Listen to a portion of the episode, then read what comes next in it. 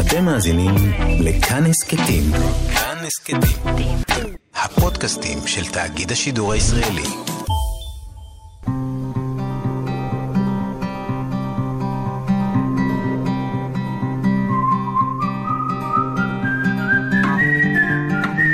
אחת פלוס חמש. אורחים וספרים עם ענת שרון בלייס. אחד הגעגועים הגדולים שלו, או השאיפות הגדולות שלו, היה לנצח על תזמורת. ואני זוכר שבפעם הראשונה ששמעתי את זה, ככה הטלתי ספק, אמרתי, סופר שככה כבר uh, יש לו קהל וכולי וכולי, ואשתו איקה אמרה לי ככה חיזקה, שהוא רוצה להיות uh, מנצח, שזה החלום שלו, ואני כן יודע שגם בגיל מבוגר הוא היה שם תקליטים ומנצח, פשוט יושב בבית ומנצח.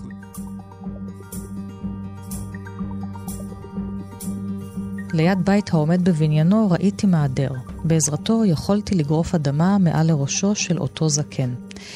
אלא שלא נטיתי ללכת לבית הקברות, שמא אטעה ובמקום לגרוף אדמה מהקבר החדש, אחרה בור ואכנס לישון בו. 1957, הסיפור הראשון שא' ב' יהושע, בולי, מפרסם, מות הזקן. שלום לסופר ולחוקר הספרות, אבי גיל. שלום רב. ואתה לפני uh, מספר שנים מקבל מבולי מזוודה עם אוצר, כמו כאלה שפיראטים פעם הפליגו לים למצוא אוצרות עם אוצר. האמת שהמזוודה נראתה באמת כזו. כמו ארגז כזה? כן, ישנה, חומה כזו, מעורה. עם פתקים, ניירות, דברים אישיים, דברים מהילדות של א' ב' יהושע, הוא נותן לך את זה כי אתה עוסק אה, במחקר על החיים שלו, על היצירה שלו. בדיוק. והארגז האוצר הזה נשאר אצלך. נכון. אז היום אנחנו בתוכנית מיוחדת של 1 פלוס 5, אורח באולפן עם חמישה פתקים או חמישה ניירות לזכרו של א' ב' יהושע, שבדיוק לפני שבוע הלך לעולמו. התחלתי את התוכנית עם הסיפור הראשון של בולי, שבכלל עוסק במוות, מות הזקן, ואיכשהו עכשיו, אחרי מותו, מקבל משמעות חדשה, אבל אנחנו נתחיל עם הפתק שקשור בלידה של בולי. אה, נכון, אה, נגעת ותיארת, קראת יפה את אה, מות הזקן, והפתק הזה הוא תיעוד של הולדת הצעיר. אני פותח סוגריים, אני א' ב' יהושע הרבה בשנה, שנתיים האחרונות לספר על עצמו כמות הזקן, הזקן בדרך למות, וציטט אכן את הספר הזה כל הזמן. אני חושב שגם המוות שלו היה מוות של צעיר. איש פרוע, מלא רעיונות יצירתיים, גם בימים האחרונים לחייו הוא תכנן להמשיך לכתוב. שובב, מלא הומור. אז uh, מות הצעיר, למרות uh, שהוא הלך לעולמו בגיל 85, ואנחנו נלך לפתק על הולדת הצעיר באמת. התאריך הוא כ"ה כסלו תרצ"ז, תשעה בדצמבר 1936. אמו של אה, אברהם, אז עוד לא ידעו איך יקראו לו, קורעת ללדת. דוקטור סדובסקי, מי שילד שנתיים וחצי שנים קודם לכן את אה, צילה, אחותו, מיילד גם אה, את, את אברהם. ודקות ספורות לאחר הלידה, תולש האב יעקב פתק מלוחות הישנים של פעם, שיש שם תאריך בעברית, בגדול ובלועזית, וכותב כך: נולד בשעה שתיים וחצי אחר חצות, זאת בבוקר יום ראשון לחנוכה, וכותב את התאריך. זה הפתק ש, ש, שמתחיל את דרכו של אברהם אה, אה, בעולם הזה, פתק מאוד מרגש.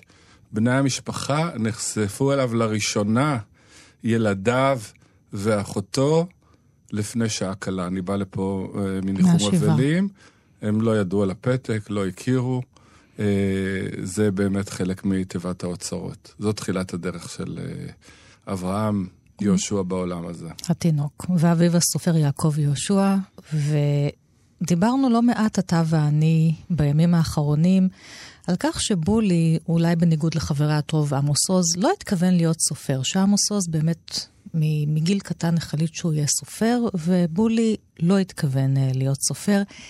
וגם עד היום אין לו שום נכון. רומן אוטוביוגרפי, זאת אומרת, יש חלקים מחייו, פקים מחייו של בולי בכל הספרים, דברים שקרו, אבל אין רומן אוטוביוגרפי, אולי רק ספר אחד, שאולי קצת יש שם תחפושת כזאת, אנחנו נתייחס אליו בהמשך. אבל בכל זאת, אתה פה עם המחברות שלו והדפים שלו מילדות, וגם קטעי יומן של אביו, שכן מעידים שהכתיבה קצת דגדגה. הוא פשוט השתעשע עם זה. והכתיבה שלו הייתה בעיקר הומוריסטית. כן. הוא נהנה מהתגובות, אלה פיליטונים שהוקראו בצופים, בבית ספר. כשהוא היה ילד, בצבא, נער. כשהוא היה ילד, נער, כל מיני דברים משעשעים. אחד הפיליטונים הגנוזים המעניינים שבו, זה פיליטון שנקרא אה, פורצי גדר, שבו הוא מספר על השומר הקשוח בבית הספר, שמו יהודה, ו... הוא לא נותן להם לצאת לתלמידים. הם רוצים לקנות uh, גזוז בקיוסק וכולי וכולי, והוא uh, כותב כך: דרך הכניסה הראשית שם עומד יהודה, זה השומר, הוא עקשן כמו פרד. אומרים לו שסבתא שלך הולכת ללכת והוא לא מוכן לח... לתת לך לצאת. מכתבים בדואר התקבלו, בשבילך מנשיא ארצות הברית, ארוחת בוקר שלא אכלת איזה שלושה ימים לא מועיל. אין סיבות בשבילו. סתם ילדים שבאו לבקר חברים שלהם בגימנסיה, לא הועיל להם כל תירוץ שלהם, לא מבית הספר, זה שהם נשארו עד תום ההפסקה. ופה אני מגיע למשפט שהוא קריטי להבנת הסיפורים הראשונים של יהושע. אני מתכוון לסיפורי מות הזקן וגם לסיפורי מול היערות, והנה המשפט, אני מצטט. אפילו אם כל בית הספר יבער באש, יהודה לא ייתן לאף אחד לעזוב את בית הספר. רק אחרי שידע שכל התלמידים נשרפו חיים, ייקח את רגליו ויברח עם שלו. זה משפט שבחור, הלם צעיר, ילד, נער, כותב, זה, זה, זה, זה מוזר מאוד, אבל כשלימים קוראים את מסע הערב של יתיר, שבה האחראי על מסילת הרכבת מסית אותה, אה, ביחד עם המפקח מתכננים פשוט להפוך את הרכבת, זה בדיוק מזכיר את הסיפור הזה. הרי יהודה הוא השומר שאחראי על ביטחון הילדים, אבל מרוב שהוא נצמד לתקנות, הוא... אה, גורם אה, לילדים תאורטית להישרף, העיקר לעמוד בכללים. כן. אותו דבר בסיפור גאות הים. בגאות הים אה, יש גם כן סוהר שכשיש הצפה, הוא נותן או רוצה שהאסירים יטבעו, כי כך אומרות התקנות. וכמעט בכל הסיפורים, גם בשלושה ימים וילד, יש שם מישהו ששומר על ילד ו- ומנסה לה- להרע לו כן, uh, באיזשהו כן. אופן. היפוך התפקידים הזה של האחראי שגורם לנזק, מתחיל לראשונה, הייתי מניח סביב גיל 14, בפיליטון הזה שנקרא פורצי גדר. בולי מדמה את השומר של בית הספר, שהוא לא יפתח את הגדר בשום פנים ואופן, גם אם כולם, כל הילדים ישרפו חיים. ובמול היערות, השומר של היער, שעושה יד אחת עם הערבי, אותו ערבי שהיער נשתל על כפר החרב שלו ושורף את היער. חום אדיר עולה מן היער הבוער בניחותא. ההתרגשות הראשונה עברה, האש הופכת מחזון לעובדה. שלהבות מתארגנות מכל רוחות השמיים לביקור במצפה. צריך הוא ליטול את שתי מזוודותיו ולפרוש בחשאי, אולם אין הוא נוטל עמו אלא את הילדה. אורם של יישובי הסביבה נעשה דל ופשוט כל כך. שם סבורים ודאי שמזמן נלחמים פה בתבערה. מי יחשוב שעדיין מטפחים כאן את האש ומהרהרים בה. עד שיעירו את השומרים הנרדמים תעבורנה שעות. מול היערות עם השריפה, נכון, והאנשים שצריכים לשמור על הרכבת. המעבר מהאש של בית הספר לאש של היערות זה חיבור אה, כן. אלגנטי וחכם ונכון, הפרש של אה, לדעתי משהו כמו 15 שנה. האש הזאת שהוא התחיל אה, להעביר אותה כילד, הולכת אה, ו... ומתפתחת לבעירה של ממש, באמת אולי בסיפור, אה, אה, אחד מהסיפורים הבולטים, הבולטים של שלו מול כן. היערות, וגם במסע הערב של יתיר, כשהם מורידים את האנשים בדיוק. שאמורים לשמור על הרכבת, מורידים אותם כן, מן הפסים. לגמרי. אז בכל זאת, לא התכוון להיות סופר, ובכל זאת קיבלת ארגז אוצרות עם הרגעים הראשונים הספרותיים של א' ב' יהושע. אחד הדברים המקסימים אצל יהושע זה שהוא באמת היה נדיב.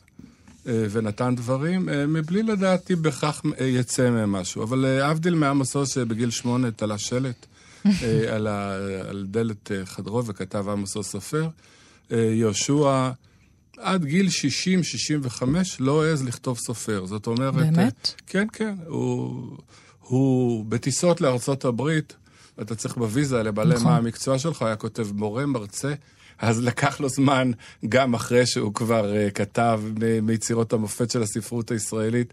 ואני חושב שהפידבקים שהוא קיבל אה, מה, מהצחוקים אה, של התלמידים, אה, מהשעשוע, מאוד עודדו אותו.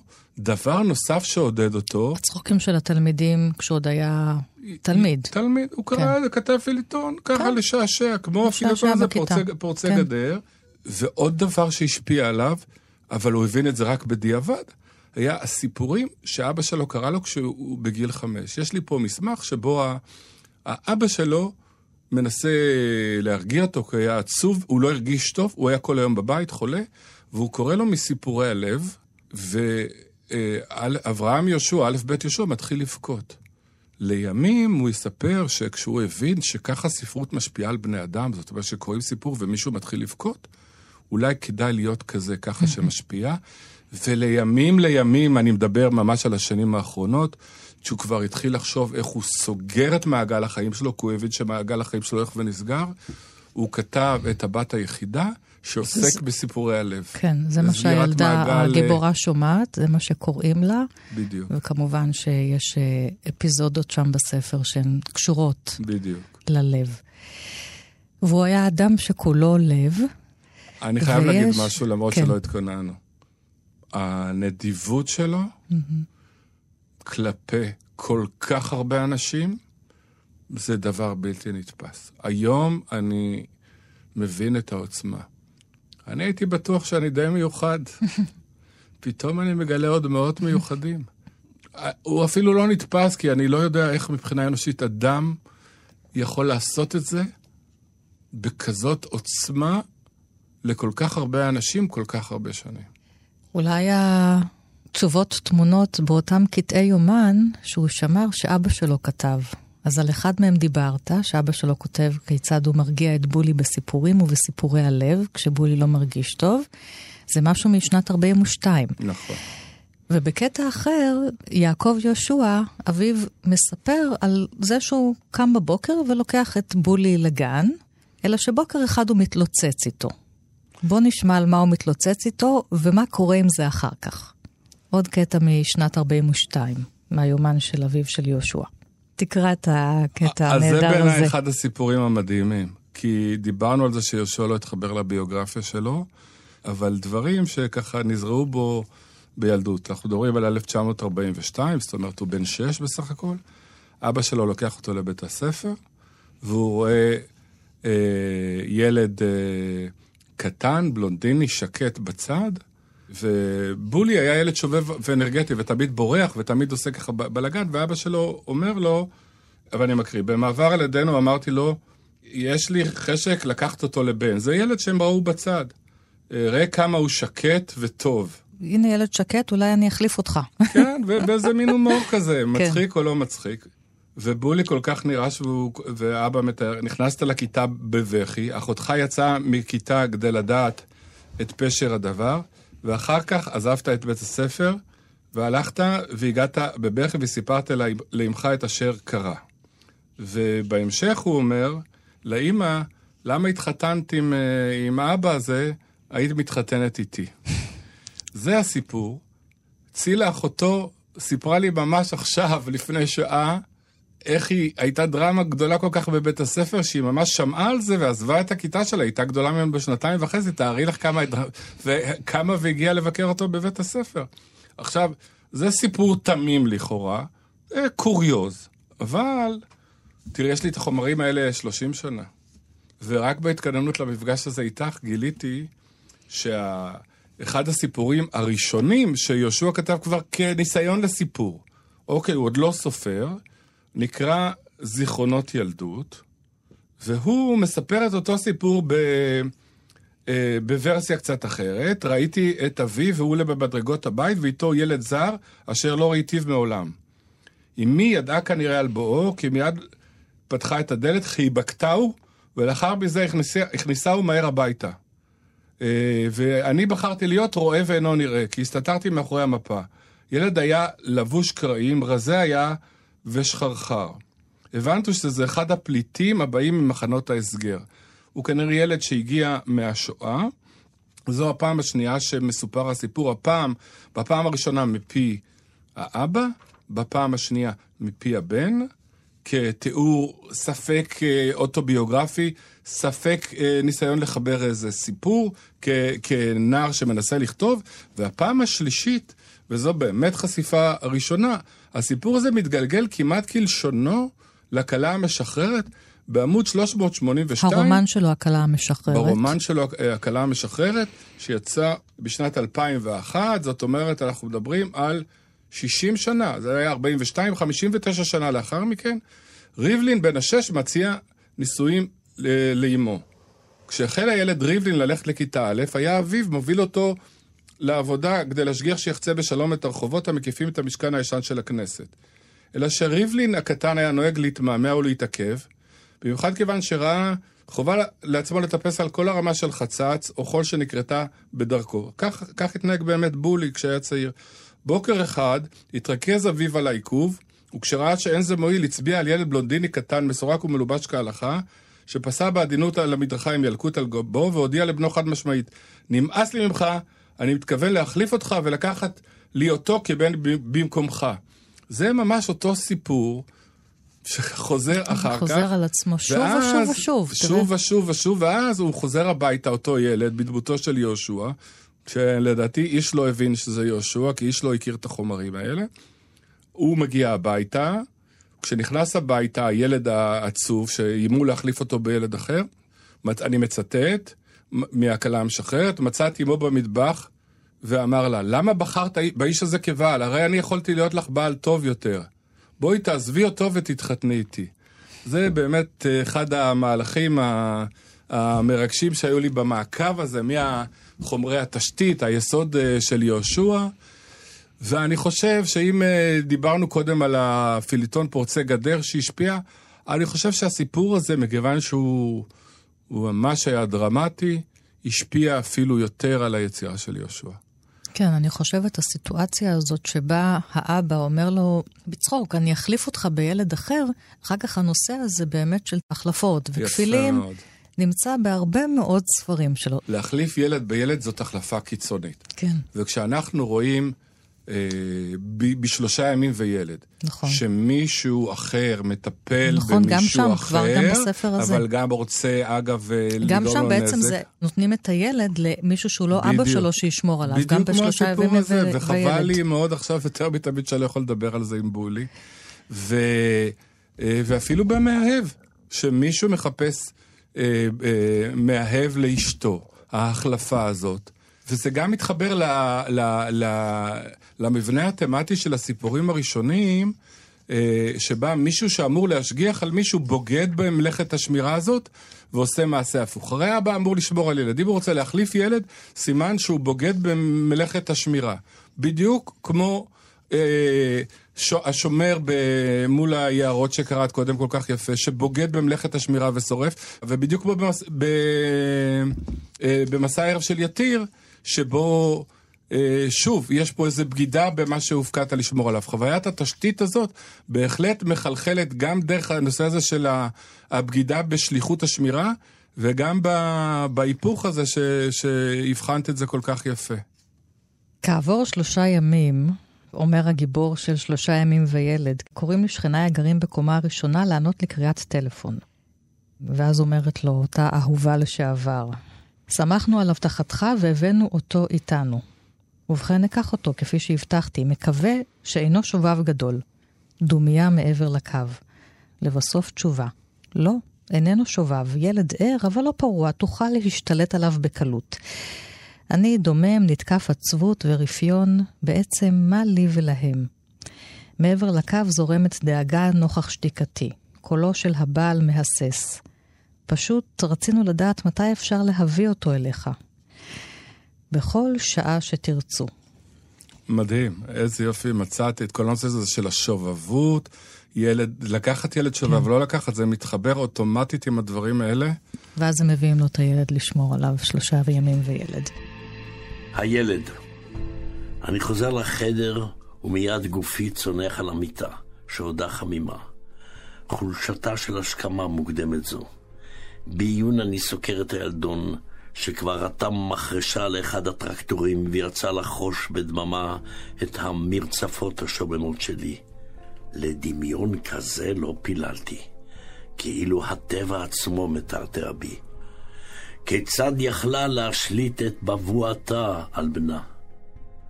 הפעוט חורש ומגניב אליי מבטים. אני קורא לו להתקרב אל מיטתי. הוא מרפה מיד מצעצועיו, מזדקף ובא אליי. צייתנות מתוקה שכזאת. דומה גם הוא מבין שהוריו זנחו אותו ולא נותר לו בעיר הגדולה והחדשה אלא אדם אחד, והוא אני. נעמד יד מיטתי, פניו חברות, ספוגות מעט. אני מתבונן בשמחה ובהשתאות בעיניו שהן העיניים שלה בכל הדרן. אותה ירקרקות חולמנית. ביד קלה אני מלטף את שערו, ולפתע בתנועה פתאומית, כבדה, כבדה מדי, אני תופס בו ומחבקו, מאמצו אל ליבי, ובעוד הוא מפרפר בזרועותיי, אני נושק את שתי עיניו ואת לחייו. אחר אני מרפה ממנו ושואל לשמו. מסתבר שקוראים לו יאלי. כמה טקסטים, הסיפור המצחיק סלש טראומטי הזה של בולי ואביו יעקב יהושע, כמה פעמים זה חוזר בספרים שלו, תראי, אני לא רוצה להתפזר מדי, אבל גם התנועה הזאת בין הילד שהגיע מארצות אשכנז לבין הילד ה... המזרחי, התנועה הזו בין מזרח למערב, זאת אומרת, מעבר לתבניות הרגשיות אה, אה, והמוסריות שאפיינו פה, יש פה גם את התבנית העל הגדולה של א' ב' יהושע, התנועה הזאת בין מזרח למערב, בין שם, בין כן. אירופה, לבין פה, ישראל. זאת התנועה הזאת אה, שהוא נע אליה, פה ישראל, אבל פה גם המזרח. כן. המזרח שממנו חלק מהמשפחה שלו הגיע. והלך ונכנס אליה יותר ויותר אחרי שאביו הלך לעולמו. בדיוק כמו שאביו ניבא. הוא אמר לו, אחרי מותי, אתה כן. תחזור אל הדברים האלה. כי א', ב' יהושע ככה לא הבין מדוע אבא שלו אה, כותב כל כך הרבה רשימות. הוא אומר לו, מה... הוא היה מגיע לבקר את אבא שלו ונותן לו אה, המון רשימות ומבקש שיקרא. וא' ב' יהושע, בחור צעיר, עסוק, מה עכשיו, הוא יקרא את כל הרשימות. אבל לימים הוא התחיל להכיר ב, בערך של זה, להשתמש בזה, ולפני שש שנים הוציא את הספר האחרון לאבא שלו, רשימותיו של אפנדי נטול שכר סופרים. אסף את הרשימות האחרונות של אבא שלו שלא כונסו, ואבא שלו הוציא המון ספרים, זה לא שהוא כן. וממש ככה כאיזה מין מחווה שלאחר מותו, אה, הוציא עוד ספר. זה היה חלק מתהליך ההתחברות ל, למורשת של אבא שלו, מהלך אה, מאוד מרגש. כן. הוא עבד גם בשירות הביטחון הישראלי בש"י, כי ידע היטב ערבית. חלק גדול מהחיבור האותנטי של יהושע אה, לעולם הערבי היה דרך ההיכרות הזאת עם העולם הזה. אה, כש... אה, מדברים על יהושע שנוסע בשנת 46-7 לחופי הים בתל אביב, ומשם יהושע מתחיל לכתוב לו מכתבים, ואת השיר הראשון שלו, אין טלפון. מתוך הסיפור הזה, האבא לא יכול לרדת איתו לחופשה בתל אביב. האבא צריך לעבוד בירושלים. אז בוא נשמע את השיר של בולי. הוא למעשה כותב מכתב לאבא שלו, אה, אה, הוא כותב לו מה, אה, מה הם עשו, ואומר לו בסוף המכתב, והנה אני קורא מתוך המכתב, אבא, אני מבטיח לך כי אומר את הקידוש טוב, אבל תדע כי אוהבים ומחכים שתבוא מהר, בוא. אברהם בנך אוהב אותך, אבא, בוא מהר. כך הוא מסיים את המכתב, ואז כותב את השיר הראשון שלו, לאחתי בגיל שבע, הים. אהבתי ים נוח ושקט, המכה את גליו על סלעי החוף. אנשים וילדים נוהרים אל הים, להתרחץ בגליו עמקים ברננה. והילדים צוחקים ומתיזים מים, איש אל אחיו. והים צוחק ומרעיש. כך הילדים, משחקים עם גליו הפזיזים. אך הגיעה העת לחזור, שלום ים, מחר נתראה. זאת ה-so called היצירה הספרותית הראשונה של יהושע. אחת פלוס חמש. אורחים וספרים עם ענת שרון בלייס. מאזינות ומאזיני כאן תרבות, תוכנית אה, מיוחדת במלאת שבוע למותו של א' ב' יהושע, ואיתי באולפן הסופר וחוקר יצירתו של א' ב' יהושע, אבי גיל, ובולי הפקיד לפני שנים רבות בידיו ארגז אוצרות עם המון פתקים ומכתבים וניירות אישיים, שכאן ביחד מאפשרים לנו לגלות עוד פקים ביצירה שלו. אה, חלק מהם מעולם לא נראו, לא נשמעו, ואנחנו קושרים בין הפתקים לבין הסיפורים והספרים של בולי. חלק מהדברים שהבאת, והוא כתב בגיל מאוחר יותר, אגב הזיכרונות ילדות, אז הוא כתב את זה במחברת, וכתוב עליה קובץ חיבורים חלק א', הוצאת בולי בעם. כן, ואז עדיין היה חלק מההשתעשעות שלו, הוא עדיין לא רצה להיות סופר. הוא רצה להיות מנצח, על תזמורת. הוא רצה להיות... אז הוא ניצח בסופו של דבר פשוט על גיבורים, במקום על קלנק זה גם סוג של ניצוח להיות סופר. תראי, אחת ה... לתזמר את כל הגיבורים. אחד הגעגועים הגדולים שלו, או השאיפות הגדולות שלו, היה לנצח על תזמורת. ואני זוכר שבפעם הראשונה ששמעתי את זה, ככה הטלתי ספק, אמרתי, סופר שככה כבר אה, יש לו קהל וכולי וכולי. ואשתו איקה אמרה לי ככה חיזקה שהוא רוצה להיות uh, מנצח, שזה החלום שלו, ונדמה לי שבחזרות לאופרה uh, מסע אל תום האלף, כן. הוא כתב ספר מדהים שנקרא מסע אל תום האלף, שעובד לאופרה, אחת היצירות הישראליות היחידות שעובדו לכדי אופרה. נדמה לי שבחזרות הוא אפילו זכה לנצח. אני כן יודע שגם בגיל מבוגר הוא היה שם תקליטים ומנצח, פשוט יושב בבית ומנצח. זה היה לו, היה לו, כן, מנצח על התזמורת, והכיר את הקטעים וכולי וכולי. וב-22 ביוני 1942, אה, אבא שלו כותב שאברהם לא הלך לבית ספר, הוא סובל מהחום וכולי, אה, ואז הוא כותב בסוף המכתב, אברהם אוהב לנצח. מושיב את בני המשפחה במעגל, מחזיק במקל הוא מנצח בטעם ובדבש. כך הוא מתאר את יכולת הניצוח. אה, וזה באמת משהו שהלך איתו אה, לאורך כל הדרך. שוב, כרגע אחותו שמתקרבת לגיל 90 סיפרה לי איך הוא ניגן בכינור, היא ניגנה בפסנתר, והם בילדותם היו איזה מין הרכב כזה שמנגן בהרכבים אה, משפחתיים, אבל איפשהו בגיל הנערות הם הבינו ש... לא תצמח מהם קריירה, אבל יש להם זיכרון וחיבה מאוד uh, גדולה למוזיקה, שבאמת אחר כך uh, מחלחלת גם למולכו, uh, גם ליצירות אח... אחרות. מולכו למעשה בנוי, הציר שלו זה מוזיקה, גם בניצבת, שם נגנית נבל, המוזיקה, בעיקר הקלאסית. דיברנו על כך שבאמת אין רומן אוטוביוגרפי של א' ב' יהושע. אבל ברומן שלו חסד ספרדי, שבו הגיבור הוא במאי קולנוע, בשם יאיר מוזס, עם השם הזה, יאיר מוזס, יאיר משה, והוא מוזמן לספרד, שם עושים רטרוספקטיבה לסרטים שלו. עכשיו, בין הסרטים שלו, כשקוראים עליהם מבינים שחלק מהם בעצם הם הסיפורים המוקדמים נכון. של א' ב' יהושע. למשל, יש סרט על רכבת שיורדת מן הפסים, הלא זה הסיפור מסע הערב של יתיר, ועוד סרטים, ולמעשה... בולי אולי בדרכו עושה לעצמו סוג של רומן אוטוביוגרפי כשהוא מתחפש לאותו במאי ובעצם חוזר לסיפורים המוקדמים שלו ברומן הזה, חסד ספרדי, וגם עושה חסד עם הצד הספרדי של המשפחה שלו. לגמרי. בתוך ארגז האוצרות הזה גם יש קצת אה, עבודות עריכה. כן, אה, האמת עבוד... שזה ארגז אה, אה, מאוחר יותר. דפים שבהם הוא עורך את הסיפור ביחד עם אה, פרופסור מנחם פרי, העורך כן, שלו בספרייה נכון, החדשה. כן, נכון, את ארגז האוצרות הגדול, המלא, קיבלתי אה, בתחילת אה, שנות ה-90, אבל אה, את חסד ספרדי שיצא לאור ב-2011, נדמה לי שב-2010 הוא מעביר אה, לי את המקור. של, ה, של העריכה עם אה, פרופסור מנחם פרי. ויש שם, יש לי פה, כפי שאת יכולה לראות, התכתבויות.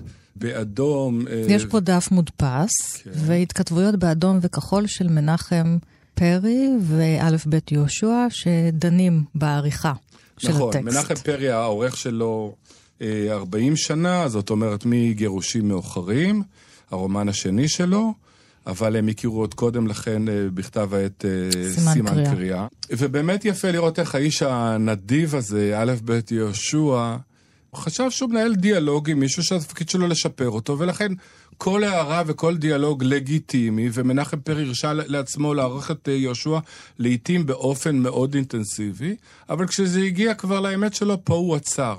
הוא כותב לו, א' ב' יהושע למנחם פרי, כשהוא מנסה להתעקש איתו על איזה סוג מסוים של אה, תיקון אה, מאוד משמעותי, כותב א' ב' יהושע, מצטער, זה הנוסח שצריך להשאיר, אל תקלקל את הספר.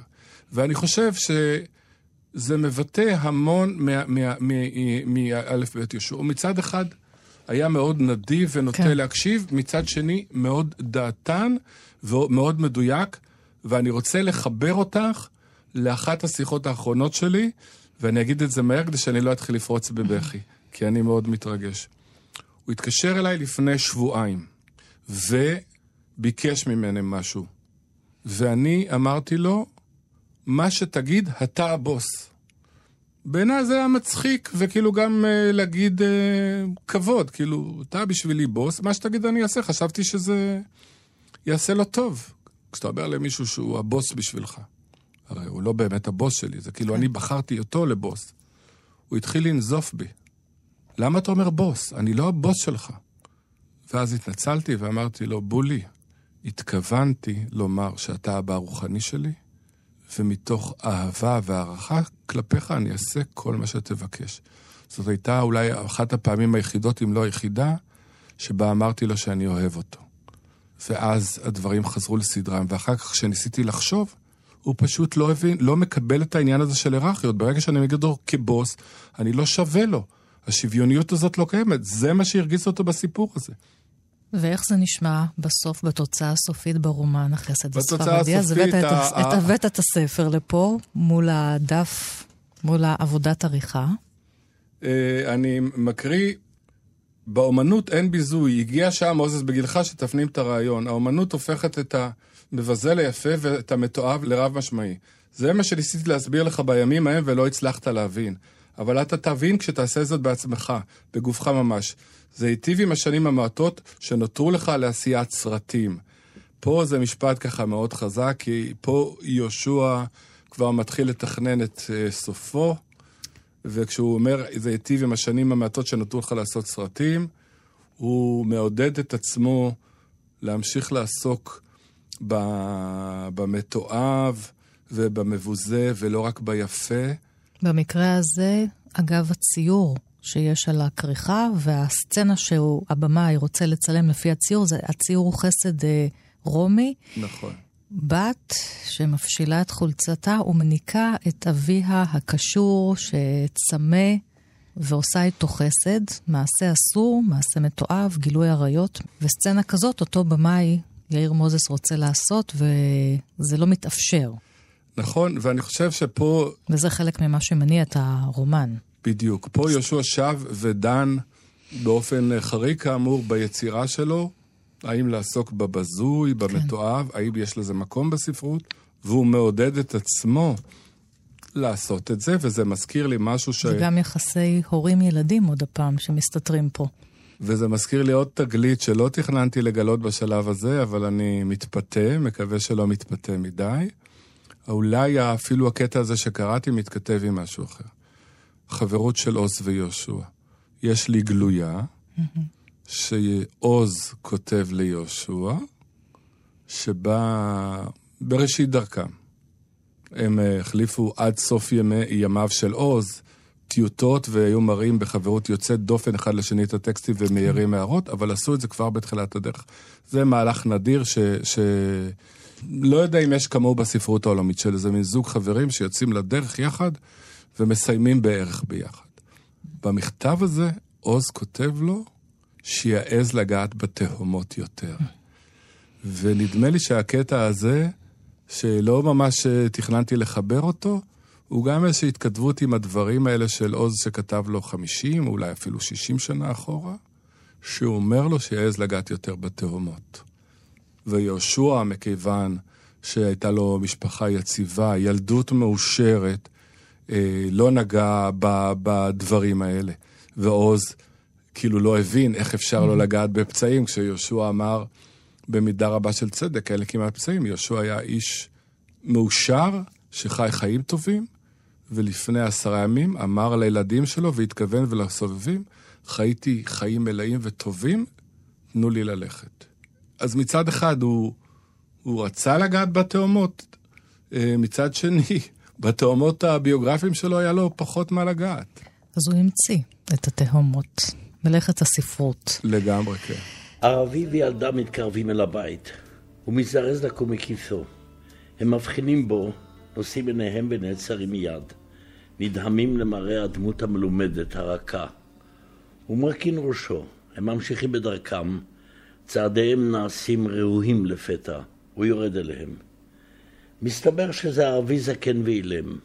במלחמה כרתו את לשונו. הם או אנחנו, האם זה משנה? מי יודע מה היו המילים האחרונות שנתקעו בגרונו. בחדר האפל שחלונותיו יוקדים באור אחרון, לוחץ הצופה את היד הכבדה, גוחן ללטף את הילדה הנרתעת באימה. מעגל הבדידות מקיף אותו כליל, הערבי מלא אור, הצופה ישן למעלה. הערב הראשון עובר ועצב מכוסס אותו. אורן הצהבהב והקלות של הנורות משרה דכדוך. ניחומים הוא שואל בינתיים רק מהנוף הפתוח, מכחלחלות הים הרחוק שהשמש מפרפרת בתוכו. הוא יושב צפוד אל כיסו, מתבונן ביער הגדול שנמסר לעיניו. סבור הוא שהאש עלולה לפרוץ בכל רגע. אני כאן באולפן עם הסופר וחוקר יצירתו של א' ב' יהושע, אבי גיל, בתוכנית לזכרו של א' ב' יהושע שהלך לפני שבוע לעולמו. ואנחנו עם ארגז אוצרות, דברים שא' ב' יהושע השאיר לך, פתקים, ניירות אישיים, עוד מימי ילדותו. וגם בספר שלך, אבי, ואין חרוז למוות, בבלי דעת, אתה פתאום אומר לי השבוע, תראי, בעצם כתבתי פה דברים שא' ב' יהושע כתב בסיפור הראשון שלו שהתפרסם במות הזקן. כן, לגמרי, זה משהו שהתברר לי רק השבוע. אמנם יהושע עצמו אה, כתב אה, על הספר המלצה מאוד חמה, בכריכה, אבל הוא לא חיבר אותה למות הזקן, וגם אני לא, ובאמת רק השבוע בשיחות המעניינות והרבות שקיימתי איתך כהכנה לשיחה הזו שלי איתך, הבנתי ש"ואין חרוז למוות", עם כל מה שחשבתי שהוא מאוד מקורי והתלהבתי מהמקוריות שלו, מתכתב עם מות הזקן. בבסיס של הרומן שלי, הרומן הראשון שלי, אה, עומד הרעיון שיש גידול מהיר בתוחלת החיים, ואנשים מפסיקים למות. ואז עובדי חברת הקבורה מוצאים עצמם מובטלים ופותחים מחנה אימונים למוות עד שאנשים יחזרו למות. ופתאום הבנתי שהרעיון הזה של אנשים מפסיקים למות, הרי במות הזקן מדובר באיש מבוגר ש... שלא מת. שלא מת, ואז מחליטים פשוט... לקבור אותו בכוח. וזה איזה מין מהלך נגדי כזה, אה, שממש מתכתב עם מות הזקן, וגם בגוף הספר עצמו, במסגרת המחנה אימונים למוות, אנשים הולכים עם... אה, עם אה, נכנסים לקברים. עכשיו אני, עכשיו אני נזכר. אנשים שרוצים לדעת איך הם ירגישו, ממש נכנסים לקברים, נוטים לצד ימין, נוטים לצד שמאל, לראות איפה יהיה להם נוח. הם אומרים, אני הרי הולך להיות פה הרבה שנים, בודקים את התנוחות. עכשיו אני קולט שממש זה חלחל. אני אוהבת את מרוץ השליחים הזה, של דברים שאנחנו קוראים, ואז אה, עם דעת או בלי דעת אה, נכנסים לטקסטים שלנו. אז את יודעת לגבי מרוץ שליחים, יהושע הוא האחרון, האחרון בספרות העברית, שהבין שהוא במרוץ שליחים. הוא האחרון, ומבחינה זאת, זה גם רגע היסטורי. כלומר... יהושע היה חלק מדור. Mm. יהושע הגדיר את עצמו כדור. והוא הבין שהדור שלו נגמר, הלך ומת, הוא ממש אמר, עוז הלך, מנחם ברינק, אה, אה, ברינקר הלך. יהושע אה, קנז יהושע קנז וכולי וכולי. הוא אומר, אני האחרון שנשארתי, אני לא צריך להישאר. התפיסה הזאת שהוא חלק מדור, זהו, גרוסמן כבר לא רואה את עצמו חלק מדור. כן, גרוסמן כבר... צעיר יותר. כן, לא, אבל הוא לא, הוא לא מתייחס לחבר'ה בגיל שלו, כי הוא כן. חלק מאיזה... איזה, איזו כנופיה כזו, גם לא אתגר קרת. זאת אומרת, הם כבר כולם, אה, מאיר שלו, הם, הם לשיטתם, הם סופרים סוליסטים שפועלים במרחב שלהם. יהושע, גם במרחב האינטלקטואלי וגם במרחב הספרותי, אה, ראה את עצמו חלק מדור, וברגע שהלך הדור, הוא רצה ללכת, הוא הרגיש שזה לא הוגן. זאת גם הייתה התפיסה שלו בעולם. מהבחינה הזאת, יש פה רגע היסטורי בספרות העברית, האחרון ששייך את עצמו לדור, דור המדינה, כידוע, אה, הלך לעולמו.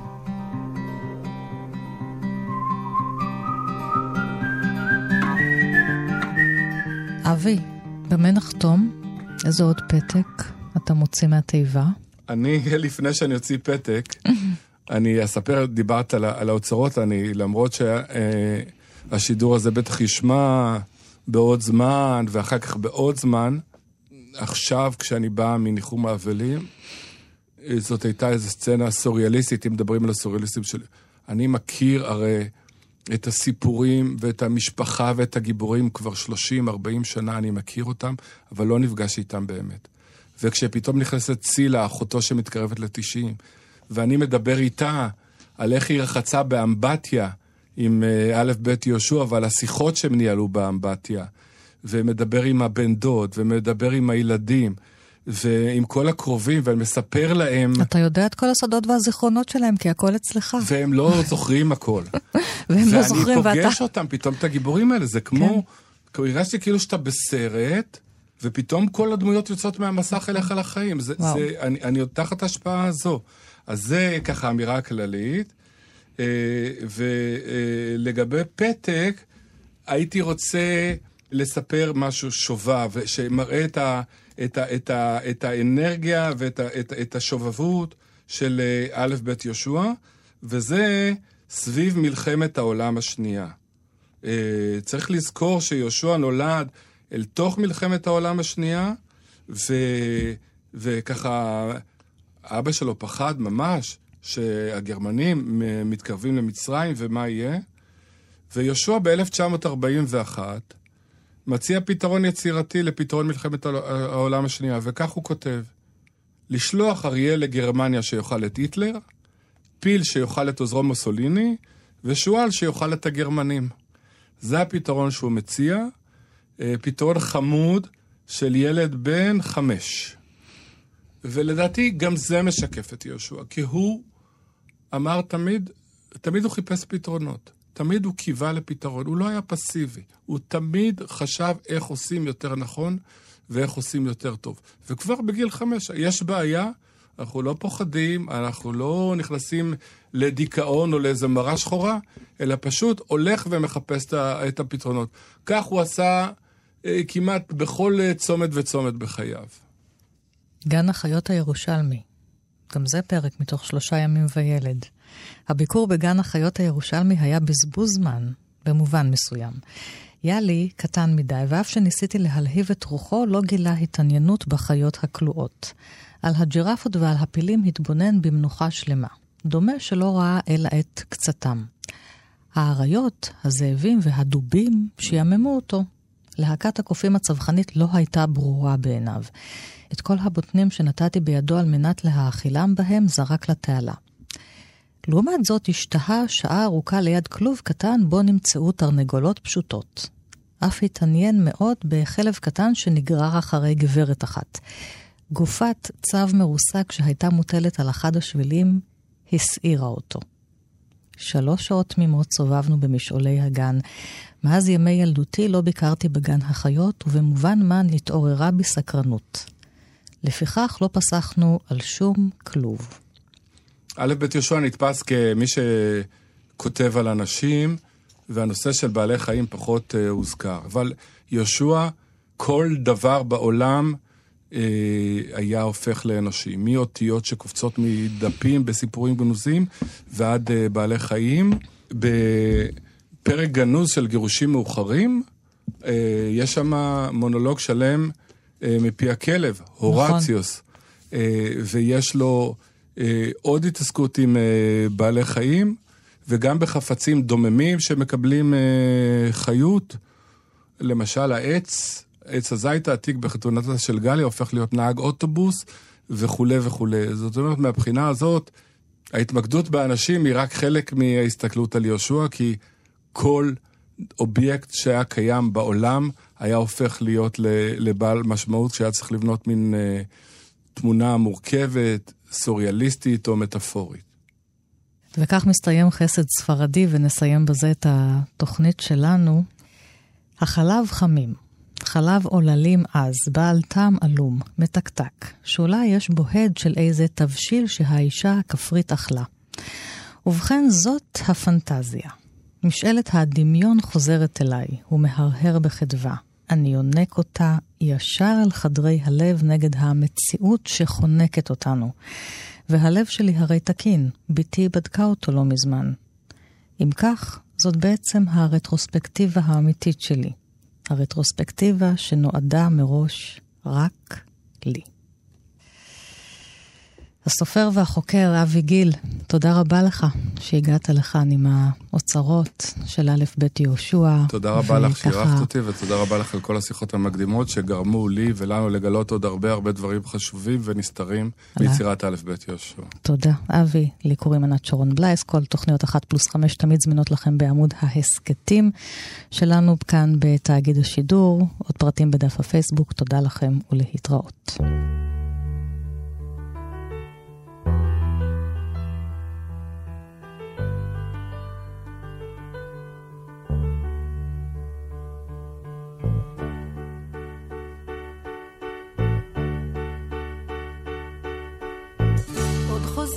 הניגון שזנחת לשווא, והדרך עודנה נפקחת לאורך, וענן בשמיו, ואילן בגשמיו, מצפים עוד לך עובר אור.